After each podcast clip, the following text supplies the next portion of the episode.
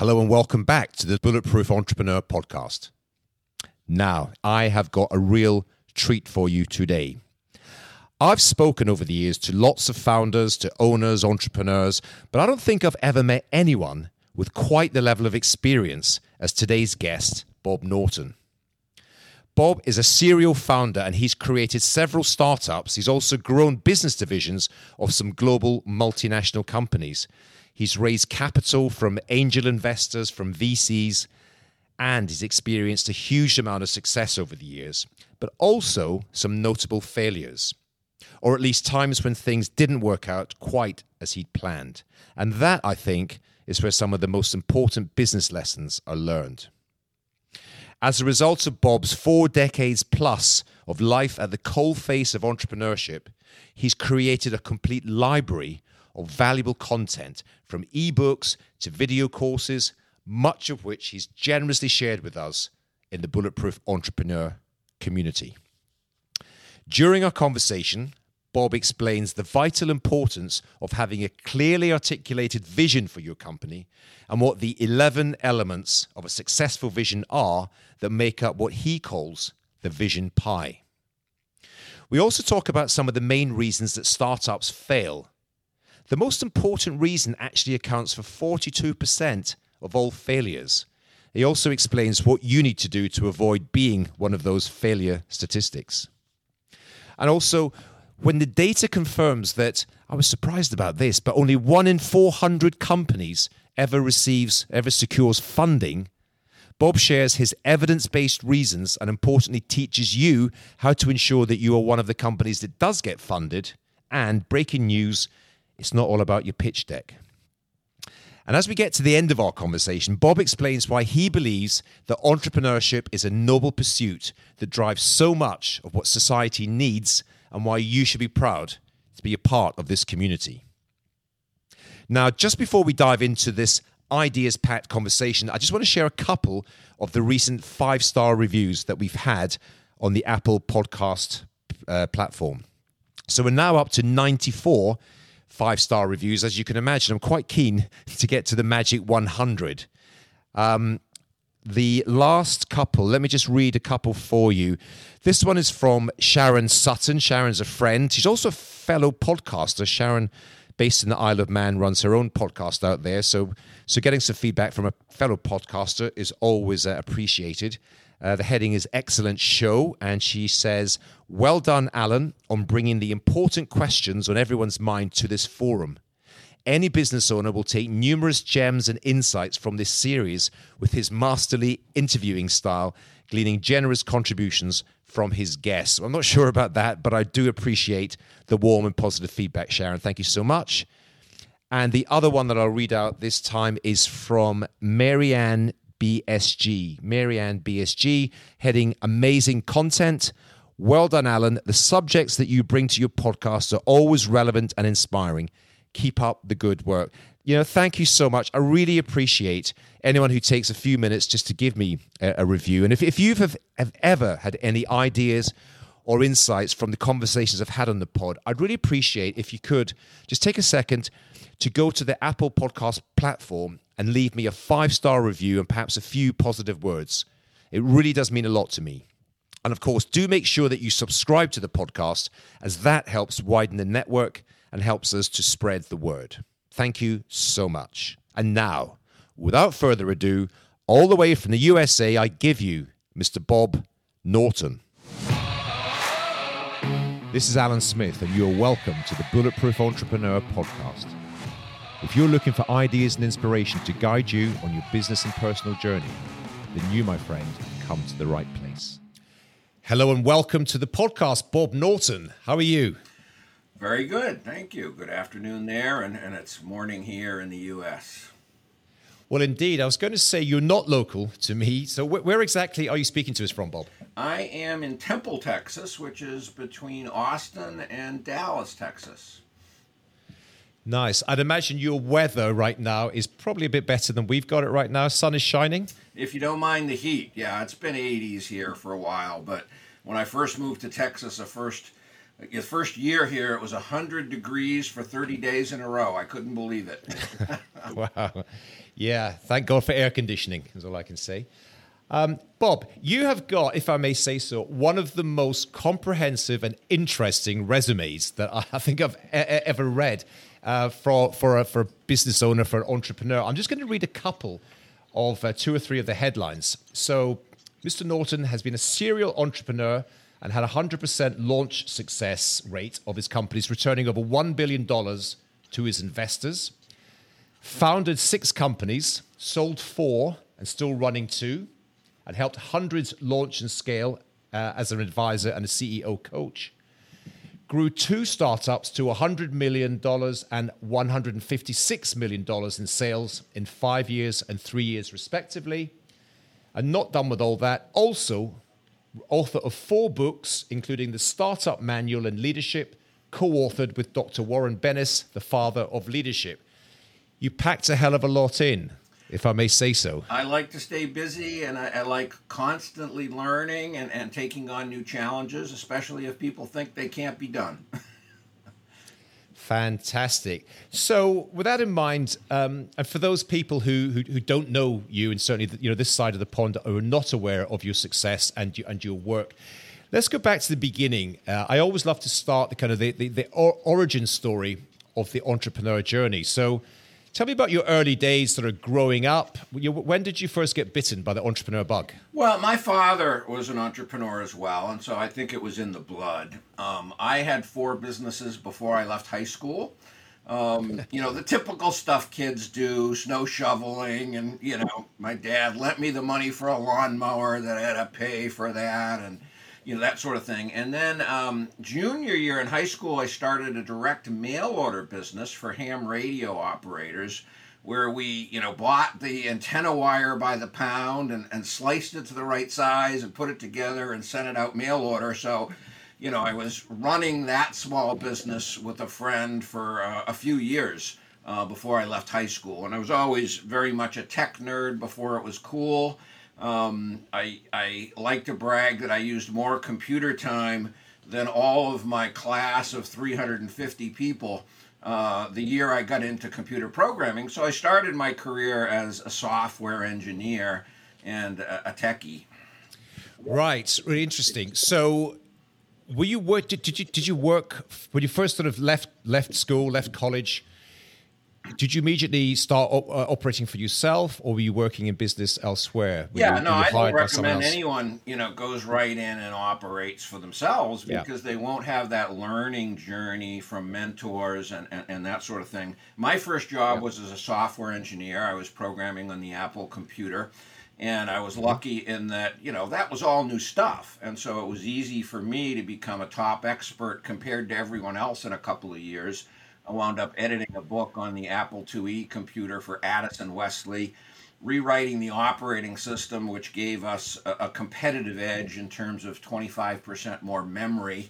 Back in those old days, you know, you had 45 K mm. of memory, not 45 meg or 45 gig. yeah, K yeah. of memory, and uh, every every byte counted. So I, I did a lot of systems and technical work to go inside the computers, and that quickly moved me from a regular programmer into being really a, a systems engineer.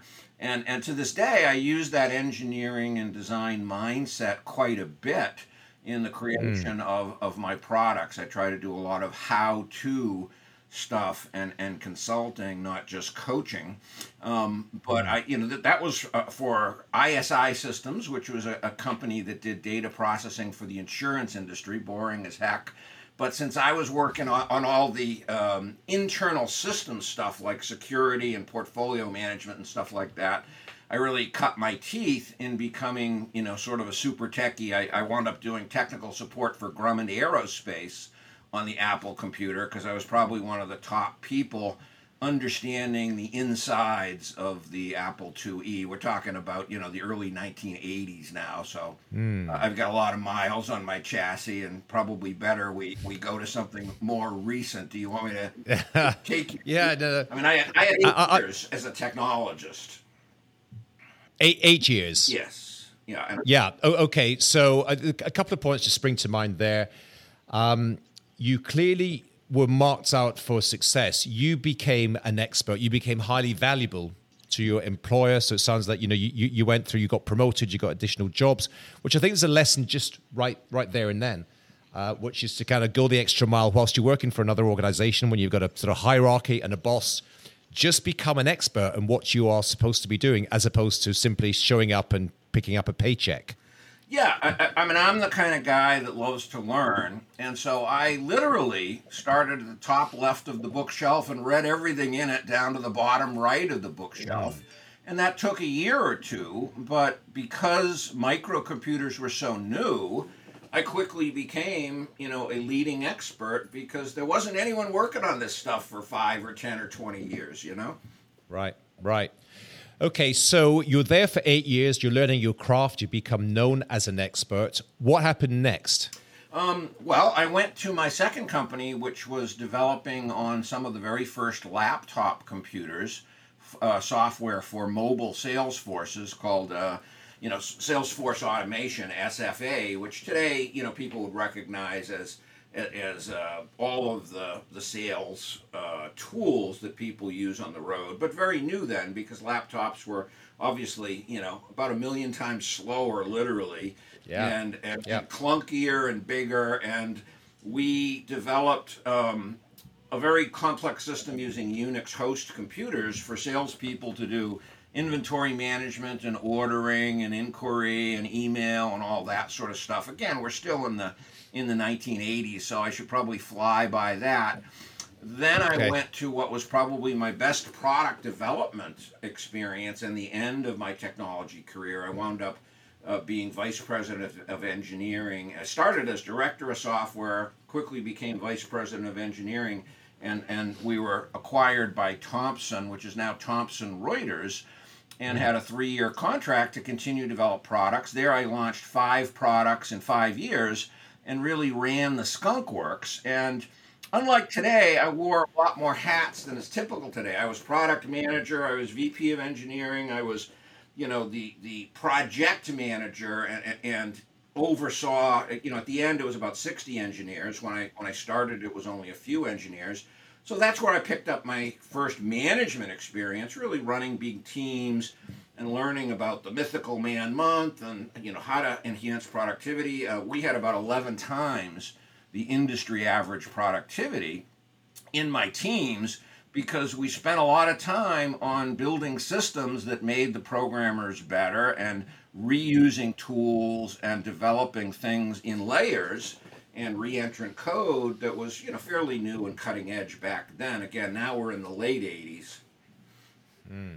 Okay, so you've packed in quite a lot already in those relatively few number of years. So when did you, the first uh, sort of situation happen when you sort of founded your own company, or when did you? Yeah. When did you sort of your personal kind of entrepreneurial journey really really begin? Well, I made a chunk of money exiting Thomson because we sold the company and then had a three year earnout which you know gave right. us bonus incentives to continue the rapid growth we were doing, and that's the one you referenced earlier, where we hit we had five products and we hit about 100 million in five years uh, on that journey. You know, I took that money and and um, took a little time off, and then I founded HomeView, which was the first high definition virtual touring company for residential real estate, and the first time I had the uh, the CEO seat and the, the burden and privilege of, of being a founder. And I put a lot of my own money in to uh, bootstrap that company and develop the product over a year and, and, and build the team.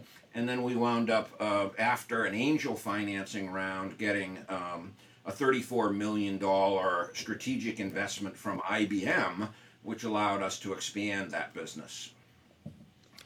Okay, now so let's just go, go back to that. Where did the spark of an idea come from? Because home home view, I mean, often people entrepreneurs start businesses because they are working in a particular sector and they feel they could do it better than they currently are. But this sounds like, albeit it's it's, it's tech enabled, but it sounds like a, a, departure from where you'd previously been. Yeah, it was definitely. I mean, multimedia was big at the time, and of course, as I said, mm. computers were you know literally you know hundreds of thousands of times slower. But I don't know how it was in the UK back then in the early 90s, but we had MLS books that literally had a one by one inch black and white picture of a home literally Yeah. black and white, not even grayscale, right? And it, Yeah, it was the yeah. ugliest thing in the world. And my father had been in real estate. He had owned a commercial and residential real estate company, so that gave me some knowledge of the industry from a, from a distance, right? But I thought it was very ironic that you could pick up a, a catalog of pens in, at Staples, one of our chains here, and see nice color pictures on pens, but when you were spending 250, 300, 400,000 dollars on a home, you know, you couldn't even get one single color picture and the wasted time and effort in going to looking at homes was was massive. I forget all the numbers, but I think I think we made it. Um, the average person visited 43 homes, if you can imagine all that driving Yeah. back then Yeah. before they purchased one. And our average person, I think, had to go to six or seven homes, but they probably saw many hundreds with a virtual tour. So the obviousness of that, which was prevented by the financial structure of the real estate industry and the broker owners not really wanting to invest in technology because they'd give someone a desk and a phone and they'd get 50% of the commission. And so there wasn't an incentive for the industry to make the industry better. And we took advantage of that. We actually did a, a, a very different business model where we only worked with buyers. They would come into our office because we didn't have the communications bandwidth back then, although we would have obviously moved it out to the internet over time. But we would service only the buyer and we would give the seller broker a 60% split instead of a 50% split. And as a result of that economic advantage of a better commission and you know a 20% close rate on showing Yeah. instead of you know a 5% close rate on showings we penetrated 78% of the market in the very first year we launched this in the boston metropolitan area and, and uh, paid to get 20000 homes into the database um, so that the buyer experience was you know oh gosh 10 times better Yeah. than what they would do looking at an MLS book and being dragged around. And of course, be subject to the whims of the broker, who often has different motivations because they want to sell their internal listings first because they get double the commission on those versus the MLS listings. And and, and of course, they specialized and only knew well certain, you know, few towns. Whereas we could look at, you know, there were 400 towns, I think was the number in Massachusetts and we could step back and allow the user to have such a better experience to figure out where to look instead of having to go look hmm. everywhere to make the trade-off. So I'm sure the same is true in, in the UK that sort of the farther you Yeah. get out of the city, the better the value of the home and the more space you get, et cetera, et cetera. Sure. it was compelling in many ways to the buyer and having done five product launches at that time just at thomson reuters you know I- i was i did my own market research and competitive intelligence and sort of had that broad view of how this was totally disruptive to the real estate industry Yeah, just a couple, couple of points of clarification. Uh, MLS, what, what is that exactly? Oh, that stands for Multiple Listing Service, and it's Right, a okay. regional database of all of the homes. At the time, it was all text, and, and you had to get the printed book to get that one ugly picture. Right. Okay. And so, again, re- really interesting how anyone has the first spark of an idea to start a business. You just had personal, sounds like you had personal experience. Your father was in that sector, so you, I guess, you grew up and you knew about it, and you had Yeah, and, and I had conversations at, at home. And for a home myself. Well, exactly. That's what I mean. Too. Yeah. of, often that that's the way, isn't it? A lot of entrepreneurs start because they have a poor experience of one thing or another. They think, "My God, why doesn't someone else do this better?" And you look around, you find, well, no one's doing it better. You think, surely someone else is doing this, and the answer is no. And when the answer there is no, for an entrepreneur like you, Bob, you you have no choice but to do it yourself, which is, I guess, what you did. Yeah, and I, So- I think my father being in the business, I understood the economic limitations of the industry that allowed me to sort of instantly come up with a business model that leveraged the disruptive technology of you know multimedia imaging tours. And so, what it's like a, what we call now it's a, it's a film. It's a, you, a, a video of the home. Is that what it it was? wasn't video at the time. We started with eight uh, or nine pictures, but they were very high Right. quality, and we actually had some very patentable technology and pushed the state of the art Right. in terms of tricking the human eye and the optic nerve to seeing a better picture than was actually there because you know we, we would have you know oh gosh probably the space I, I think our first server was five gigabytes of space and that was 20000 homes you know and Right. and that might be one you know five homes today given the advances in storage and processing power and speed and everything and, and, and so you can have so much more information instantly conveyed Right. Okay. And how do you say? How did you get the, in terms of getting started, get off the ground? You you put some of your own money into it. Yes. You got the whole thing set up, and and then what? And then then you sought outside investors as you grew. yeah exactly we did a, i think it was a Right. 1 million or 1.1 million dollar angel round after my investment i had personally put in about six or seven hundred thousand dollars plus my own time of course for a Yeah. year or you know maybe clo- almost two years in, in the development and r&d process because we were pushing the boundaries of computers at that time and, so we had three of us you know working on the product development for almost two years as we you know got ready to launch the business in stealth mode I'm always interested, really, and, and part of the premise of this podcast is, on, on one hand, we talk about you know the numbers, the facts, the you know capital raising and business exits, but I'm always intrigued by the human journey. You know, the, the human, the person, the human being behind it all. What were you? Because it's anyone who starts their own business and walks away from you know a paycheck. You're you're working in a you know what sounds like in a senior position in an executive position, a good job with pre- presumably uh, you know a healthy paycheck as well, and you you follow that kind of that established entrepreneurial path, which means you give all that up to make to to involve yourself in your first startup, and of course, there's inherent risk attached to that. You know, regardless of how good the idea is, the odds are stacked against you. You know, most startups fail, as you know. Um, what were your circumstances at the time? Were you did you did, did you have children or were you sort of by yourself? No, I- was I what I was sort of- single. What was that sort of risk? Yeah, I- yeah. I, was okay. single, and so I was able to it work the 60, 70, and maybe occasionally 80 hour weeks that were necessary to be a founder Right. And a CEO. I mean, I always recommend that no one start a business unless they've got six months worth of personal expenses. I mean, obviously, I'm not talking about a freelancing business and selling your time, Yeah. but you know, really developing something that's it's big and has the opportunity to grow into a substantial entrepreneurial venture. Um, to me, it was preordained. I mean, I knew when I signed my three-year contract with Thomson Reuters that as soon as that contract was over, I'd be founding a business. I didn't know what, and obviously, in the Right. last year, I was looking for that opportunity, and I did come up with the idea. And it had a lot of parallels with what we were doing at Thomson, but probably be too time consuming to go into how the, the strategies were parallel. In one sentence, hmm.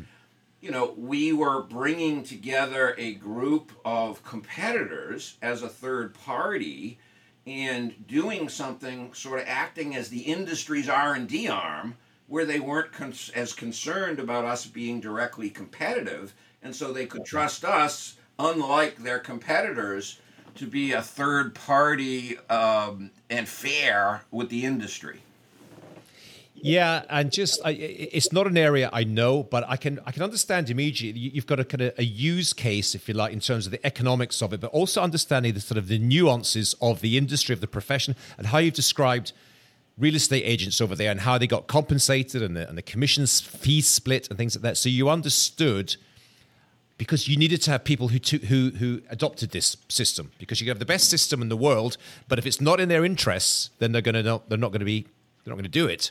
So you work out a, a, a commission split that's helpful and better than they can get elsewhere. Mm-hmm. Makes a lot of and- sense. And, I'm really big on market research and competitive intelligence. I went and got my real estate license.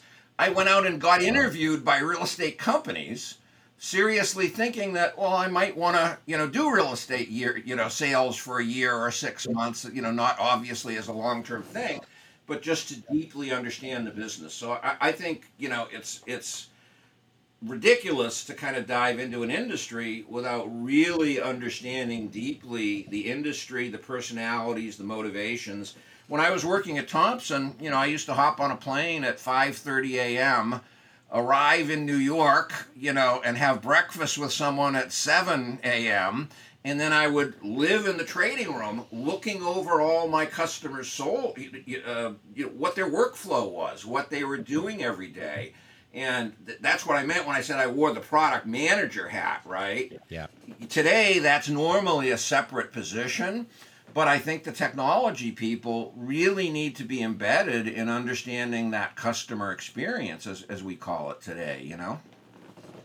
Yeah, and so I mean, great advice right there, which is if you are going to embark upon you know a business venture, do as much as you can for to do the research analysis and kind of you know, get into the trenches of what it's really like. Certainly, if it's not an industry that you've got a lot of experience in the past, then you know, do do what you did. It's not something to be taken lightly and think, I think this will make it work. Almost every industry, certainly anything I know about, there's a superficial understanding of it, but you've got to live it and breathe it for a while to really get the, the nuances and the differences and and things that you've referred to like compensation models. They're very very important. You know, incentives drive human behavior at the end of the day. So absolutely, it, it made sense. One of the free ebooks that uh, that we're going to offer and yeah. attach to this is yeah. an analysis of research from CB Insights on the top 20 reasons startups fail and that data shows 43% of startups fail because there's no need for the product.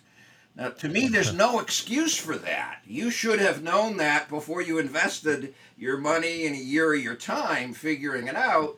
And, and to me, that's taking stealth mode too far because you have to interact with your customer as you're building the product. You have to you know, drop the robe and show them what it's going to be and really validate that product in the market, the last thing you want to do is go off and, you know, in your corner office or, or your garage and build a product without talking to prospects. Very important. Yeah, and yet so many do, unfortunately. And we'll, we'll certainly come back to this, and I really want to unpack some of those. Probably not every single one of them, but some of the sort of you know the key lessons that you've learned and, and come out in your in your writings and your education now. When you uh, started HomeView, did you were you building it to sell or exit from day one? Was there a plan to say we're going to run this for X number of years, I'm going to sell out, or was it not quite as calculated? Um, no, I expected that we would IPO it because it was a consumer oh. brand, and, and consumer brands have an advantage in the public market. Of course, if you've watched the data, you know it's getting harder and harder to IPO, and more companies are sold out with mergers and acquisitions. But you know, mm. it didn't matter to me what that exit was, and, and I think that's often driven by the by the investors. You know, they want to know they'll have a way to get out but yeah, you've yeah. got to focus as the entrepreneur on building value and building barriers yeah. to entry around the business that are sustainable. Um, I still think that venture capitalists have a very poor understanding of some of these things because they've never been CEOs and they can't model in their mind. If you're familiar with Malcolm Gladwell's book Blink and neuroplasticity, you know, five years of experience or, you know, 10, 20,000 hours of practice literally creates a supercomputer in your mind to do something. And I've got a few of those supercomputers in my mind after 40 years of my journey. You know, one of them's on strategy, one of them's on product development, one of them's on management science and leadership, one of them's on scaling businesses. And so, I have built that asset, and there's no way to reproduce that, even with AI, because all of the hype around AI, that's what people already know. By definition, yep. it's not going to push yep. the boundaries and the state of the art in discovering new things, because what you're looking at is a database of sentences. Well, absolutely right. And, and, and, I completely agree with you. And that's what the VCs are looking at as well database of sentences and spreadsheets well, based on the past. They're doing a checklist. And, you know, I have this model in my CEO boot camp called the Vision Pie, which is the 11 elements of a successful vision. And people don't understand fully the term vision. And the media, of course, the reporters don't know it. I mean, I've had as many as 17 errors in one media interview because they don't have context and they don't have deep understanding and they're assigned a story and they do an interview and they and they do a report and there's always misunderstandings in that and of course they don't hmm. necessarily run that by you So I think understanding a vision as a very comprehensive, holistic view of what the company should look like three and five years out is, is critical. I mean, you you may have that the BHAG if you heard a big, hairy, audacious Yeah. goal, you know, of where you're going to be in 20 years because the industry is moving that way, and you need that as a filter too. But you really have to have a picture in your mind of marketing, sales, operations, finance, and product development. A lot of people consider a vision what the product looks like and maybe who they sell it to, what's the target market and the niche. But a real vision to be validated and to get rid of that 85% failure rate in startups has to have all of those five disciplines and has to make sure their strategy will dovetail and work together. And I think that's why a lot of investors fail because they can't model what is doable in the real world. Can I hire a salespeople, a person rather, for X dollars to sell this? I mean, that, that's a common problem, and the, the CEO and founder can sell the product, but they don't know how to hire salespeople, train them, and get them to sell the product because they're obviously coming from a whole different angle and background and experience. Yeah, okay. Well, let- let's spend a couple more moments on, on this because I think it's really important to the audience. So, the idea of a vision, everyone knows the, well, the concept of a vision, but it sounds like you're going into a, a much deeper level. So, I mean, what, in, in simplistic terms, what should a founder, business owner do to maximize or embrace the sort of things that you're talk, talking about? Yeah. uh, such that they can, you know, re- minimize the chance of failure, maximize the chance of success in terms of incorporating a vision. What what are the sort of key action points they should consider? Yeah, and, and maybe we can attach my Vision pie image because it's, it's Yeah, a complex concept, but to put it in as simple terms as possible, the center of the pie is a circle that I call the core. and and that is what's the pro it's what's the problem you solve? What's your why? What can you invest in that you know will create value in the world that's not going to change? You know, if you ask Jeff Bezos about that, it's people want faster delivery, lower prices, and more selection. And that's never going to change. So anything that he invests in in infrastructure at, at Amazon is is going to get a payoff eventually because it's not going to change. No one's going to come up five years later and say, "I want it slower for more money and less selection." Right? Um, Yeah, so that core that you know is not going to change, which is part of the long-term vision, to be certain you're solving hopefully an expensive problem is very important. So you know, with Elon Musk, that was you know the the greening of you know our carbon footprint and all of that with the EV. Um, I do a case study because Elon uses the exact same market entry strategy that I have always used before he was doing that in terms of multiple steps into the market and broadening the market, starting with the Roadster and then moving to the Model S and then move, you know, adding to broaden the market in a portfolio of niches. So that core is the most important thing. And in the example of HomeView, that was let's give the buyer a better experience to look more broadly and find a better house. You know, again, that's never going to change. People want to spend less time, find a better house, and, and a, vet, a better value, right?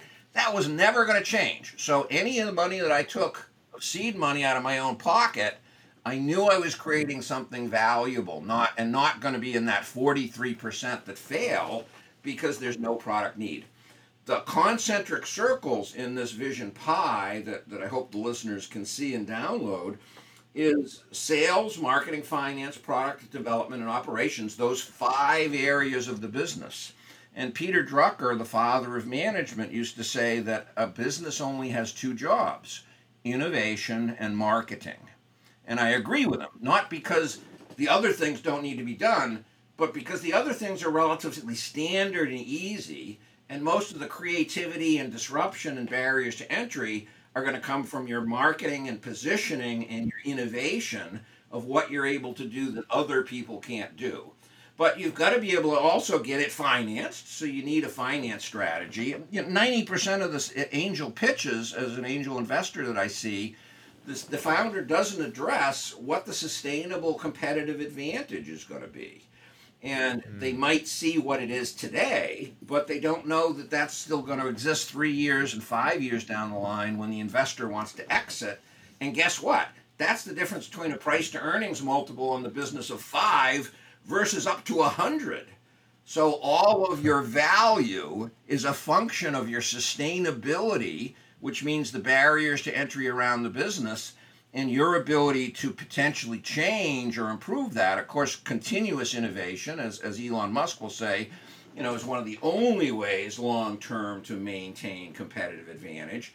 But most often, there's a, a predictable stepwise process, and you should be developing in stealth the next generation when your competitors are copying you and, and be ready to, you know, as they say, it's a terrible expression, but eat your own children, right? You got to be able to replace your own product with the yeah. next generation before your competitors do. Yeah, yeah, yeah, exactly. And look, we, we will definitely be posting a link to the Vision Pie in the show notes. And uh, sounds really, really interesting. Something that hasn't been explored as much as perhaps it, it should be. Now, there's a couple of ways we can take this conversation. I'm absolutely going to loop back, and I really want to unpack some of the insights you've learned from you know several decades of being an entrepreneur, being a founder, growing businesses, exiting businesses. But let's continue the dialogue around. So, how, how long did HomeView? How long were you there as a founder, and what was the what was the exit like? It was five years. as I said, we got a thirty-four million dollar financing from IBM that allowed us to expand to multiple offices and prove out the model.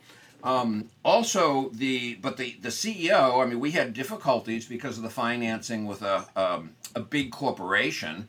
IBM started having problems, changed their CEO, and they shut down their venture capital arm, which was called Fireworks Partners at the time. Smart people, mm-hmm. but not terribly experienced in venture capital either.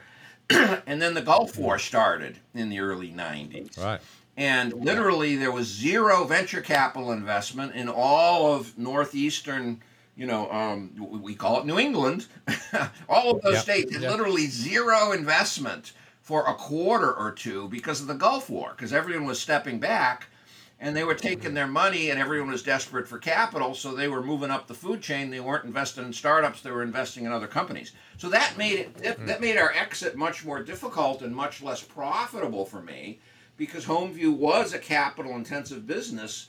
We needed that 35 40 million dollars to open the first five or ten markets and then it would naturally become sort of a, a monopoly or a duopoly where obviously the brokers didn't want to have the homes photographed multiple times and pay the cost of that.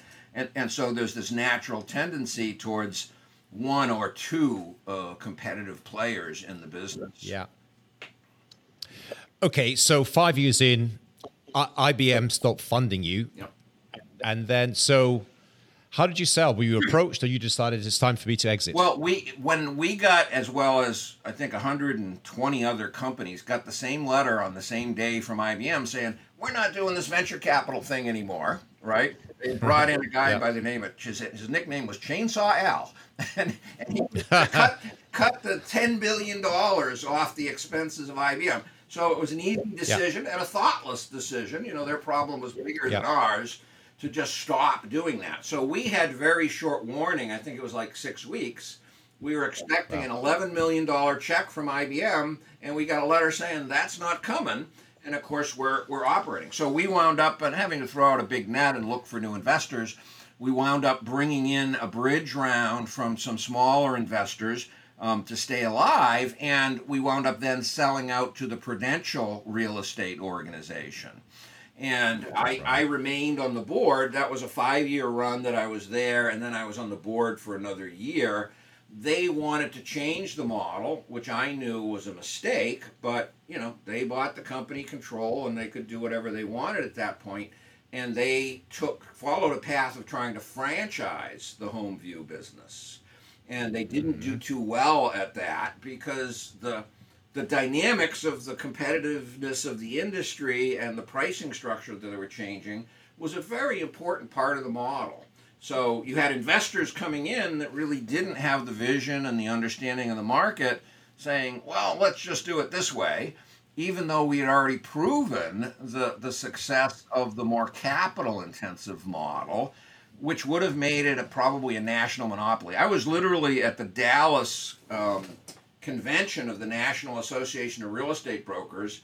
And at the very first meeting, where there's 2,000 brokers in the room, and I, I came in, I swear everyone was talking about HomeView because we had just been invested in by IBM the the industry was scared of us for a number of reasons that we don't have the time to get into because we're a yeah. buyer's broker someone representing the fiduciary interest of the buyer was new at that time everyone wanted to get the, the listing in the contract because that was guaranteed revenue and the less sophisticated and experienced brokers generally chauffeured around the buyers because there wasn't as much value added there so I didn't have the exit I wish I had. My net worth had gone way up on paper, as is the case, and, and those always don't yep. turn into an exit and a sale. Um, I got some money out of it, but nowhere near what my net worth was yeah. a couple of years earlier when IBM did the investment.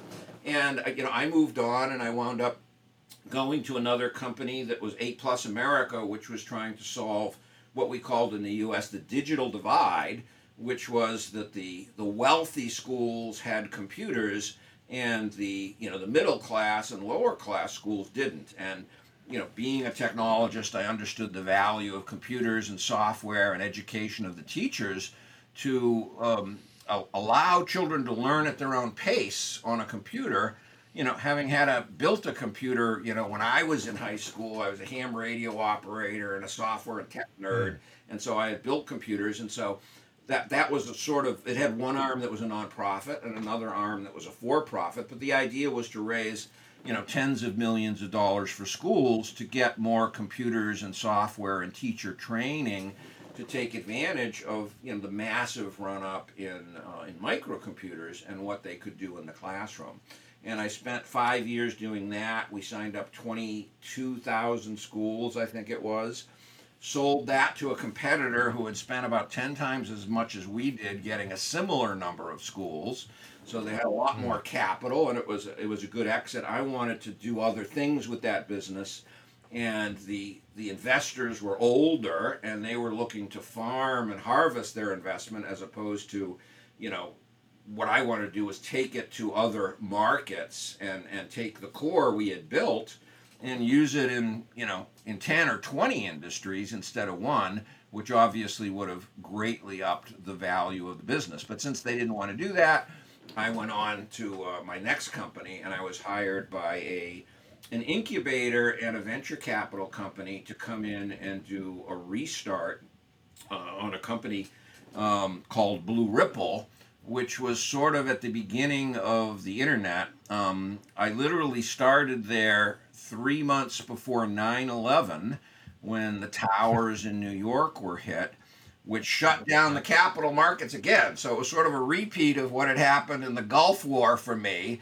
So, you know, had this great opportunity. I knew it was going to work. You know, we, we, they had invested $5 million in it, but they didn't have a CEO, which is a silly mistake for venture capitalists to make, really you know and nowadays you can get a fractional ceo and everyone should be doing that because of the pareto principle right you can get 80% of the value for 20% of the time and and launching a business without having an experienced ceo in the mix is you know is suicide in, in my view um, there are very few instances um, and i'm not aware of any big ones where you know if you don't have some gray hair on the team or in my case, some bald head, you know, you're probably not yeah. going to be very successful because you're going to repeat the mistakes that that so many of us have made. Um, you know, like I said, that ebook we're offering to your audience that has the 20 top reasons that companies fail, and many of them are very avoidable. That's why we see this 85% failure rate in startups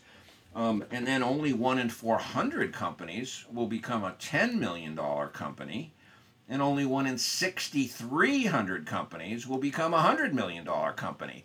So it actually gets harder to, to scale a company than it is to launch a company by a factor of about 1,200.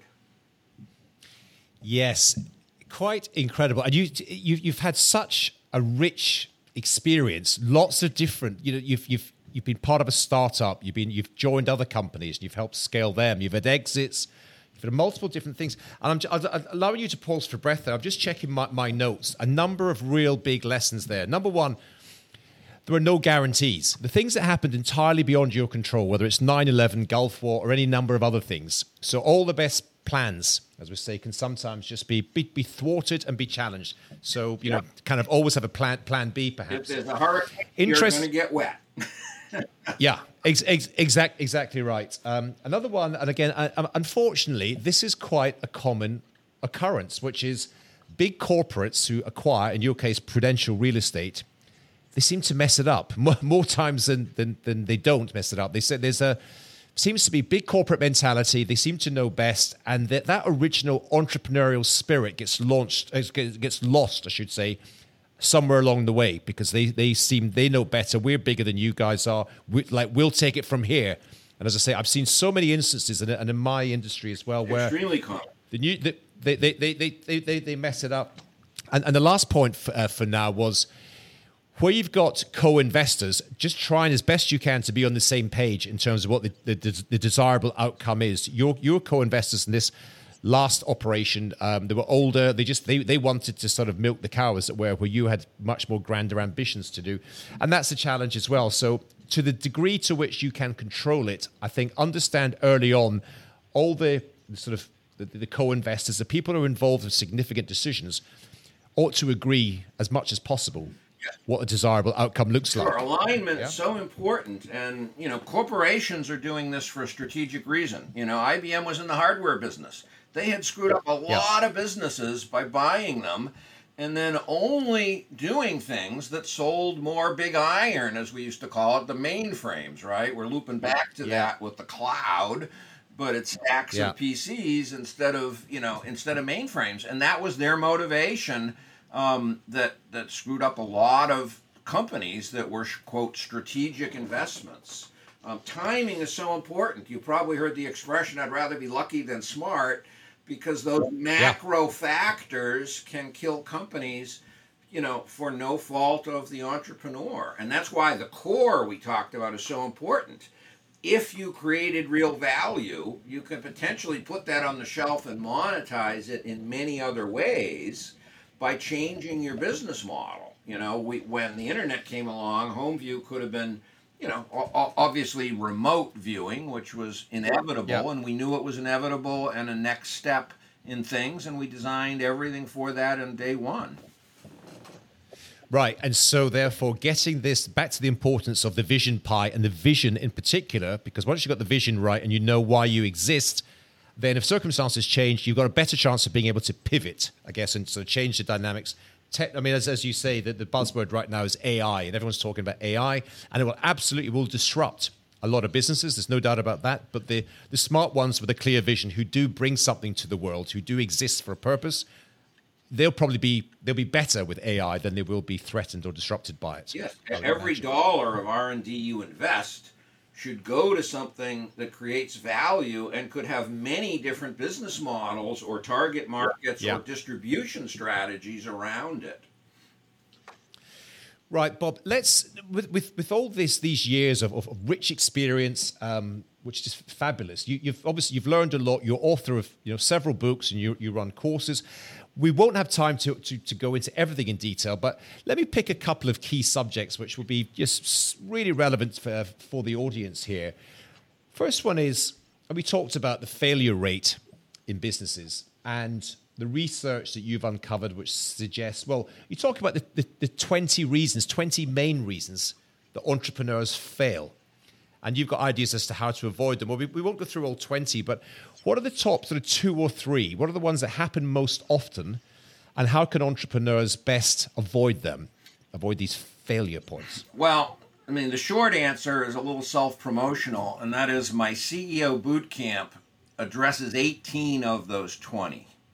We've already touched on a couple of the most common ones the 43% of no market need. Um, the lack of founder experience is huge. I would recommend that if you're starting your first startup, get another founder who has complementary experience. Your odds of success go up a lot. That said, disagreement among the founders is also a common killer of businesses, right? So you've got to have a prenup. You've got to have trust. Ideally, you should have uh, know that person really well and make sure they're complementary skills that you're not bringing the both the same skills. I mean, if you look at Apple with Wozniak and Jobs and Hewlett Packard and some of Yeah. the biggest successes, those people Yeah. were enormously different. I mean, Steve Wozniak and Steve Jobs were opposite people in personalities, and there's a great Yeah. personality model that's in uh, Mark Victor Hansen's book, The One Minute Millionaire, called HOTS which is about hiring four personality types early on. It's my favorite model for the first few hires of a startup. It's the HOT stands for hare, owl, tortoise, and squirrel. And they're representative personalities that you need to balance each other out in the early days. And so it's a it's a dimension or a way to look at getting the right first four or, or seven people that is the foundation of that business. And not only looking at the skill sets but looking at the personality types to make sure they counterbalance each other. You know the the the, the debate de bono principles of the seven hats you may have heard of too. You can have someone that's Yeah. going to be a black hat the skeptic. Usually that's your, Yeah. your fractional cfo that's that's Yeah. throwing mud balls at every idea and, and doing the worst case analysis because us entrepreneurs tend to be pathological optimists. We almost have to be to take those chances, right? And so we see things five years out, 10 years out, 20 years out. But guess what? You know, you got to get from A to B in that first year and that second year. So you need that more detailed operations and execution plan. Um, validating your product, we touched on with your customer, is Yeah. so important. Don't be afraid to show the product, the prototype, the description. Buy them lunch, pick their brain, make sure you understand. Now, th- there's a dichotomy there that needs to be mentioned, and there are two very famous quotes that represent this dichotomy. Um, you know, Henry Ford said if I had asked them what they wanted, they would have said a faster horse, right? A lot of people have heard that one. This does not work in disruptive businesses because the customer isn't a visionary that can see the future.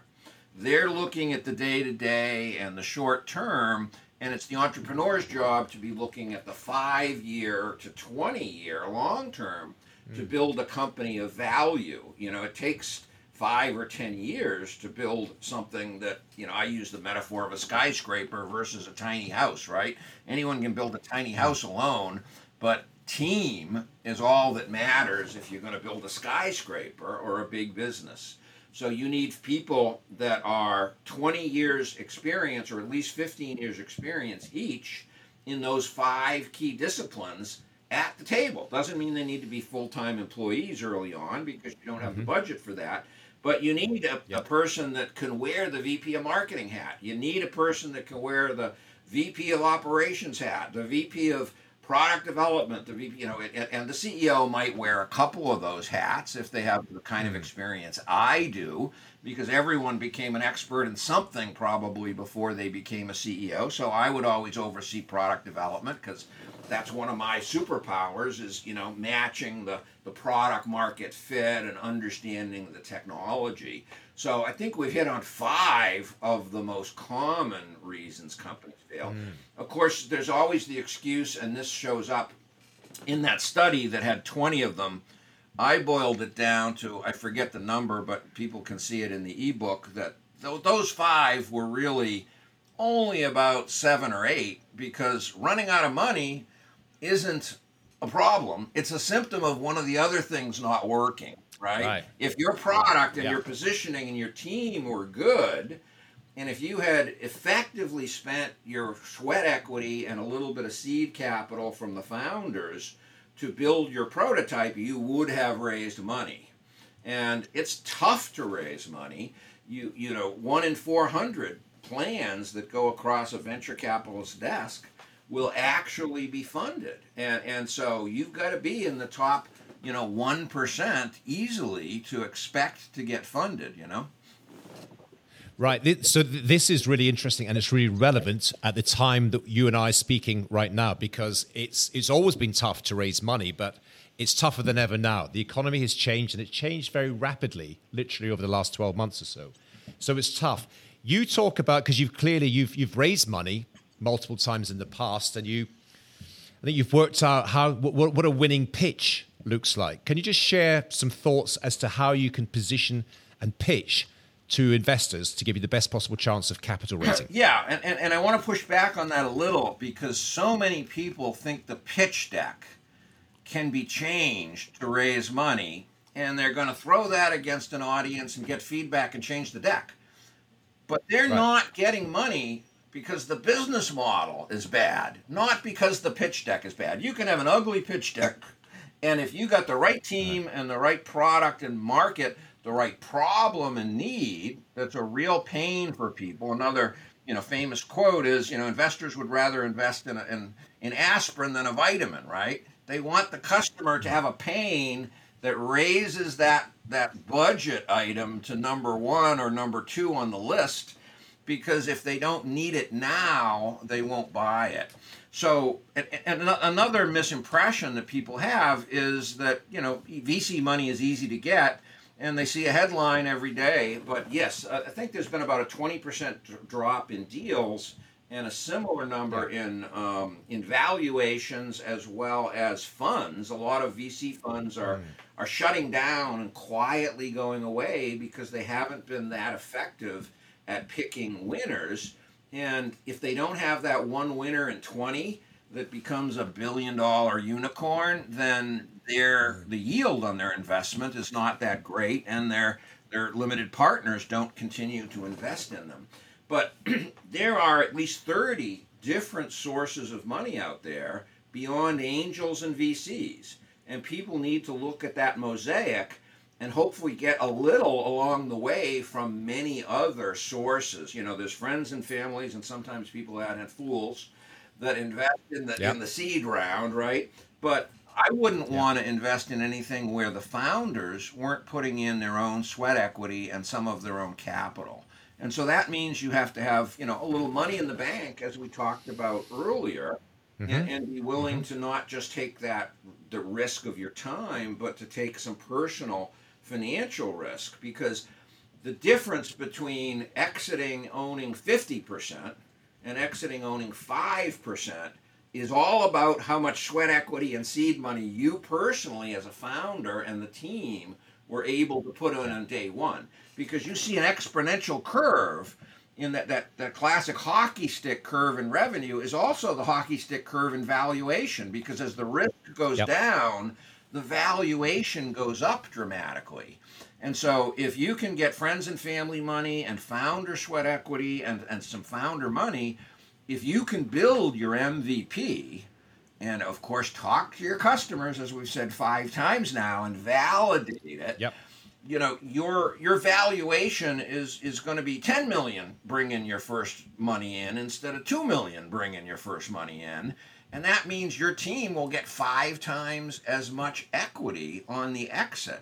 So very important to be smart about when you raise the money and the milestones that drive up valuations. And entrepreneurs, you know, certainly they're hungry and sometimes they're desperate and they have to take the only mm. deal on the table. And, you know, investors love that because, you know, they're going to get such a bargain and they're going to make their money on the way, the way in, even though it's risky. But you've got to have a, a five year financing strategy. And this is one of the the lessons that came out of HomeView. We actually hired a consultant that worked at IBM just to advise us on the mentality of the IBM people when we were dealing with them. Um, you know, she was she was an expert and had worked at you know corporate headquarters and really understood how IBM people think, and you know, yeah. so we knew it was a big risk that they may just stop investing in us, even though we had this three tranche deal that was supposed to happen, and even though we were prepared for it, you know, we had six weeks notice to raise eleven million dollars which you know even today would be a bit of a stretch as you might imagine. You know you want to allow six months to raise money typically.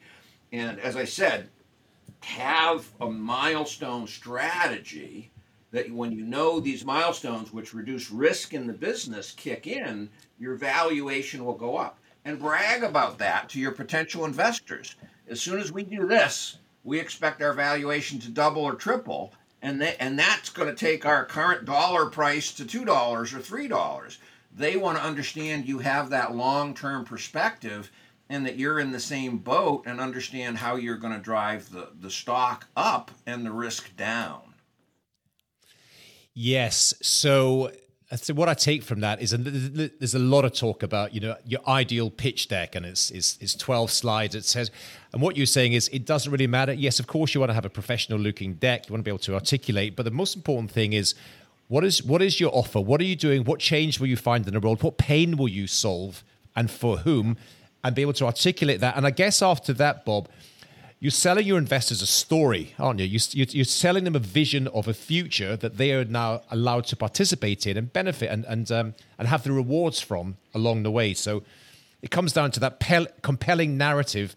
And I think everything goes back. The more I speak to you, the more I recognize the importance of the vision pie and articulating the vision on, on what the future will look like. And then beyond that, of course people will invest if you've if you're if you're convincing enough in in sharing that story. Yeah i mean number one two and three is team. Number four is is your business model solving a big problem? And a part of that is will you have barriers to entry around the business once you're established? There's another famous saying that well, should be more famous and that is whether a startup wins depends on whether the old guard, if you're in a disruptive launch, gets distribution. Uh, I'm sorry, before you as a startup gets distribution before they get innovation. Because everyone's going to copy right. you once you're successful, right? And so you have a limited window, maybe a year, maybe three years, maybe five years if you're lucky, to really establish a big beachhead in one or more markets. You might, you know, be in one vertical or many niches. A portfolio of niche strategy is what we had at Thomson Reuters, where every product had its own niche and there was some cross-selling. But each product we launched had a different target market and solved a different problem. So the problem has to be a big pain. Um, you know, after that, things change. And the reason the team is number one, two, and three is because a good team will pivot and will learn and will make the changes. And as long as there's a, a core market need to solve that problem, your odds of success go up massively. And I'm not saying that all understand, all investors understand that. Uh, as I said, you know the the neuroplasticity and the model in your yep. head of how this business works year one, year two, year five needs to be flushed out in your brain and have built in plan Bs and plan Cs that if this particular niche doesn't work, then here's niche number two. Amazing. Now, Bob, as we the, the, the time has flown, I've sort of keep my eye. We're, we're, sort of hitting towards the, the, the magical hour mark. And I do. There's another couple of points I do want to explore with you before we wrap up for today. But honestly, we could we, we could have easily carried on for another hour or two, and perhaps we'll have a uh, we'll have a version. Yeah. We'll have a version two in the future. That'd be great. But before we do begin to my career yet, Alan. Well, exactly, exactly. So we, have got to, we've got to have a part two, I'm sure. But bearing in mind, so so the the audience uh, here of this podcast is is business owners, aspiring entrepreneurs. I think we've hit a lot of the at least the sort of the, the, the big aspects about about team and about vision and about and also sort of capital raising. But it, it just thinking, are, are there any other sort of big areas, the things we should just spend a couple of moments on for that audience, things to to, to, to, to do or things to avoid doing in order to maximize the chances of business success? Well, I think we've hit a good 10 of those points. And right. the ebook on the top 20 reasons for failure will go into some detail and provide a better list than I can off right. the top of my yeah. head. I mean, we've certainly hit the top 10 already. Um, beyond that, it's well, a you know, personality characteristics might be worth talking about. You got to have grit. You got to know when to listen to people and when to ignore what they say completely because you're a disruptive business and they can't see your future, right? So mm-hmm. you both have to be coachable and listening to everybody, but you got to have a filter that says, well, he doesn't understand this part of the vision logically and where the world is going to be three years down the, the, the pike. And so lots of people aren't going to get it, but you can't use that excuse to not listen to people. You have to be coachable and listen to everybody and take that input. And you better have a darn good reason to say, the reason I'm not going to listen to that and adjust based on that feedback now is I understand X, Y, and Z more deeply than that person. And if that person is an expert in the area, they may be stuck in cognitive dissonance of this is how it's always been. So, like I said, if it's a disruptive business model, you're going to hear a lot of that pushback, right? Um, if it's an incremental improvement, which may be harder to get funded and harder to build barriers to entry around, um, you know, you're you're going to need to take in a lot of that feedback as input into how you navigate your course. Um, and I would never do a pitch deck without showing three or four additional markets in a, a one page sample graph of how we will expand over time because those future markets are also your pivot markets. Bob, you very kindly agreed to share with our audience some uh, materials. I think if, if you would mind, you do, do a far better job than I ever would at explaining exactly what we're going to be yes. sharing. Yeah, there's a book called The Top Eight Reasons That Companies Fail to Raise Funds which goes into you know we've touched on a couple of those things, but it goes much deeper yep. in terms of those top failure uh, reasons. You know because because of frankly misbeliefs about the capital markets.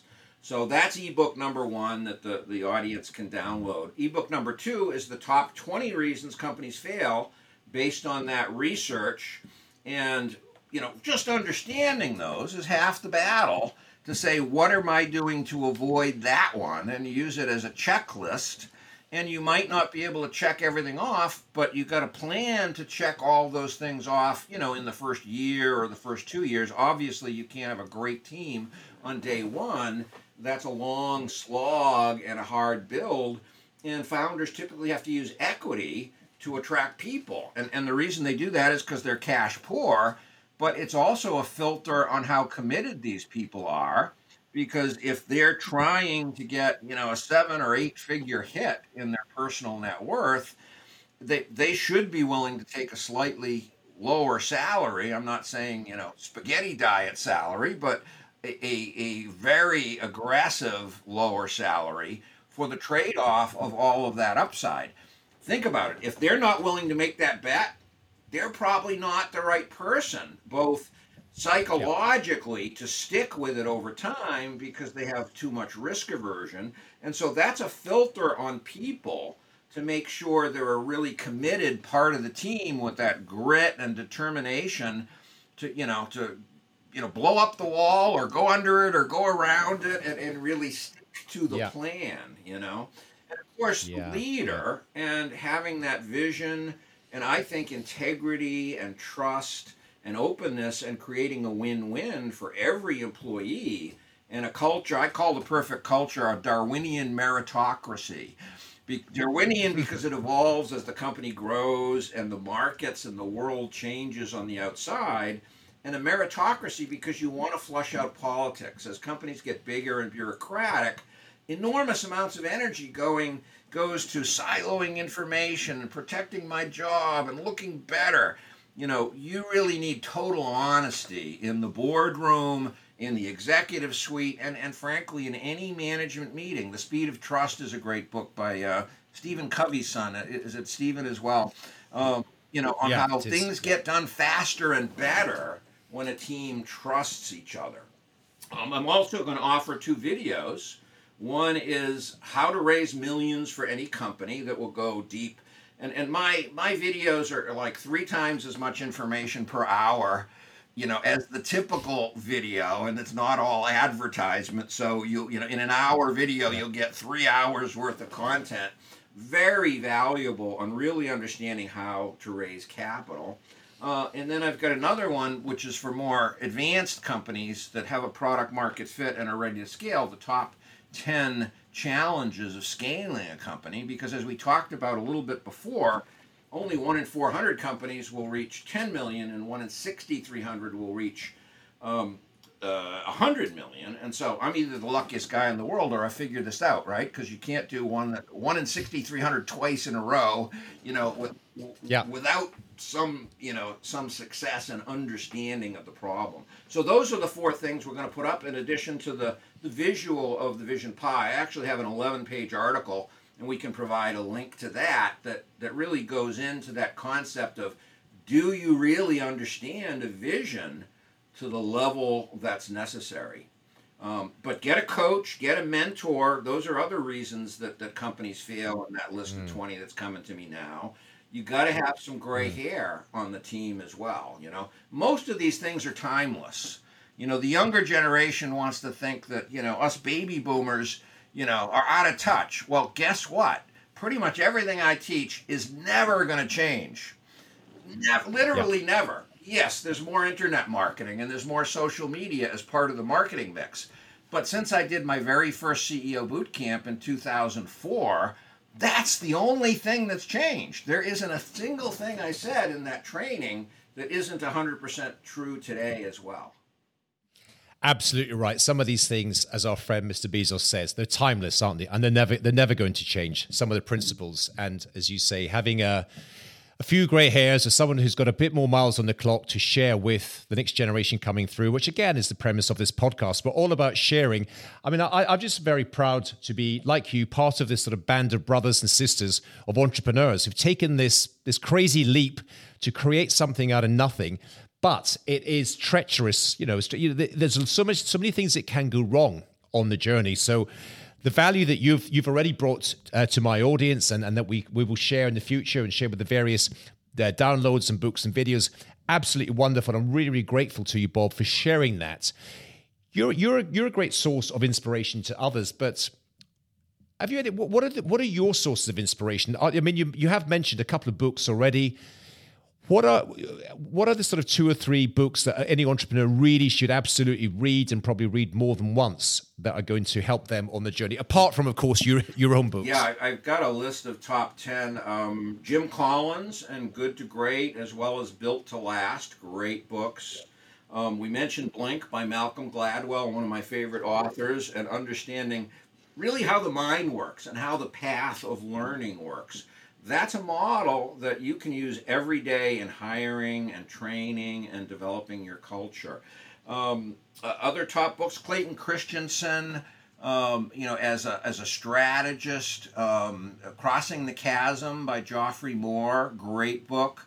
Um, I'm actually working on a series of the top 50 books. I'm going to do a three to five minute video summarizing every one of them I mean, my one of my claims right. to fame is I've read a thousand books on business over this 30 year career as a CEO, and I probably wish that was 250 of the best ones, but you can't know that. And everything I've integrated into my own company and airtight management to help companies scale sort of comes from hundreds of different business gurus and authors and experts and you know, we can certainly provide a link too to my top 10 or 20 recommendations.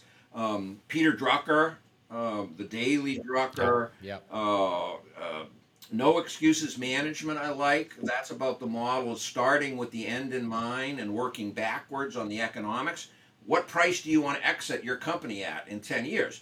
Now work that backwards financially. That's a great way to think and to make sure you build a real simulation of the business that's driven by the factors that you can control as opposed to the ones that are that are totally out of your control. Um, many, many others that, that don't come to mind immediately, but we'll try to uh, post a link to some of those. I, am a, I'm a real big yeah. believer in constant learning and constant reading. Peter Senge, um, what's the name of his book? The Learning Organization, I believe it is. Okay, well, wonderful. Thanks for that. I, you know, that that's one thing that seems to be a recurring theme. In, anyone I speak to on this podcast and just other people I know and associate with, co- uh, uh, continually learning, always hungry for more information, never satisfied with what they know. It seems to be, uh, yeah, a, co- a, common theme out of those who who achieve a certain degree of success. Yeah, as a CEO, you've so got to have that, intellectual curiosity, and you've got to be a lifelong yeah. learner. I, I, you know, like grit and and perseverance. I don't think that's an optional characteristic for an entrepreneur. Yeah and and we're driving all the new jobs and and when you think about it entrepreneurship is the only way we increase the lifestyle of human beings on the planet so being an entrepreneur is a very noble thing and you know having that 85% failure rate is is unacceptable to me i, I think it should be 50% or less if people prepared enough. I mean i spent five years as a manager and I would recommend that to everyone before you go out and found a business because if you don't know management and leadership and marketing strategy and you know something about product development you know when you become a ceo you're suddenly managing everything across all those multiple disciplines. And that's why you need a strong team which is a catch 22 because you don't have the budget for a small team as a startup yeah yeah, well, I, I know you, as, as we said earlier on, it is um, the odds are stacked against you as a, as a startup business owner. You're certainly doing your bit to help improve those odds with all the, the materials that you are, are, are sharing and, and, the courses that you're doing. Um, just as we wrap up, I'm going to throw a, a curveball at you. Uh, something that I do ask a lot of the people who come on this podcast. And as someone who's obviously achieved a high degree of success professionally and, and, and, and certainly financially and otherwise, um, I'm really intrigued as to what your definition of true wealth is. How would you define true wealth? Is it more than money? Yeah, well, I have a couple of ways of thinking at that. One is the freedom to do what you want and what you love. And financially, that means enough money in the bank to ignore doing things you don't love. Uh, you know, hopefully enough that the yield on those investments is enough for you to support your lifestyle, and you don't have the the pressures. You know, in the you may know the Maslow's hierarchy of needs, right? You can yeah. serve others only after you know your foundation and you know you've paid for your kids college education or whatever your goals are in life and that has been set aside. And you know, you're not going to have a home run probably in your first startup, but the learning experience is going to prepare you. So, you know, hopefully you have a double and then you have a triple and then you have a home run because the cumulative experience is making every venture you do more likely to succeed. Yeah, exactly. And I, think that's something I, I completely agree with. This true wealth is really freedom, isn't it? It's freedom of you know what you do, who you spend your time with, where you spend your time with. But in order to do that, you do have to achieve. There's no getting away from it. Creating your own economic security allows you to make those those choices. So it's uh, and it, and hopefully you're learning a lot, and it's and it's a bit of fun along yeah, the way I mean, as well. Everyone, you know, from Oprah to Richard Branson will tell you, you know, it's it's passion I think what that really yeah. means is you love what you're doing because if you love what you're doing, you're not going to mind doing it and thinking about it with your shower time and working 60 yeah. hours a week because you're enjoying the challenge and you know you're you're not going to walk away in hard times. And that's a big test of professional professional venture capitalists. Do they have their friends and family money in the business so they can't walk away when things get hard? Things are going to get hard. Every startup is a roller coaster yeah. ride, right? It's never smooth. Yeah. You may have seen that picture where, you know, here's what you think success looks like a straight yeah. line, but then they have this real squiggly thing going up and down over the valleys and, you know, over the, the walls and everything else. And that's much closer to reality. Yeah, exactly. I, I know. I know the picture. There's there's a couple of versions of that that I've seen.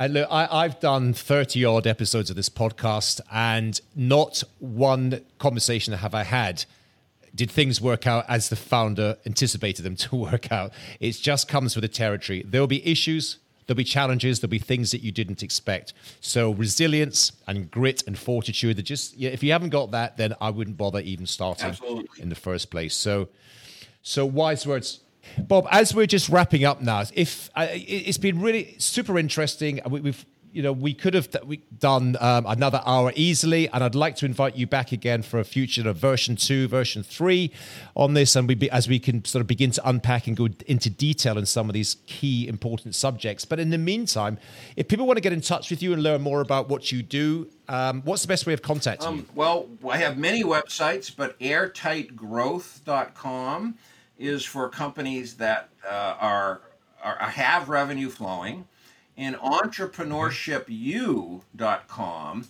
is my site for earlier stage companies and startups with all of our training, which includes the CEO Bootcamp, six professional certifications in management, marketing strategy, um, overall strategy, and, and other things. And uh, there's 40 courses there. And, and all of those websites, of course, have ways to reach out and contact us. Uh, perfect. And you're on LinkedIn as well. So I'm going to make sure we post links to all these websites, contact details, and of course, and thank you very much again, the resources that you've kindly agreed to provide for our, our audience in terms of the books and videos. So for now, all the way from Texas, USA, Mr. Bob Norton, thank you so much for joining us in the podcast. Thank you, Alan. It was a ball, and I hope uh, we've saved some entrepreneurs in the future by what we've done today. Thank you. Thanks for making it this far. I hope you found this episode to be helpful. If so, I'd like to ask you for a small favor. Can you please go to Apple Podcasts and leave a five star review, as that's one of the best ways for others to find it. And please send a link to the podcast to three friends or colleagues who you know will find it helpful. That way, we can spread the word and everyone can benefit. Thanks again for tuning in and being part of our community. I'll see you next time.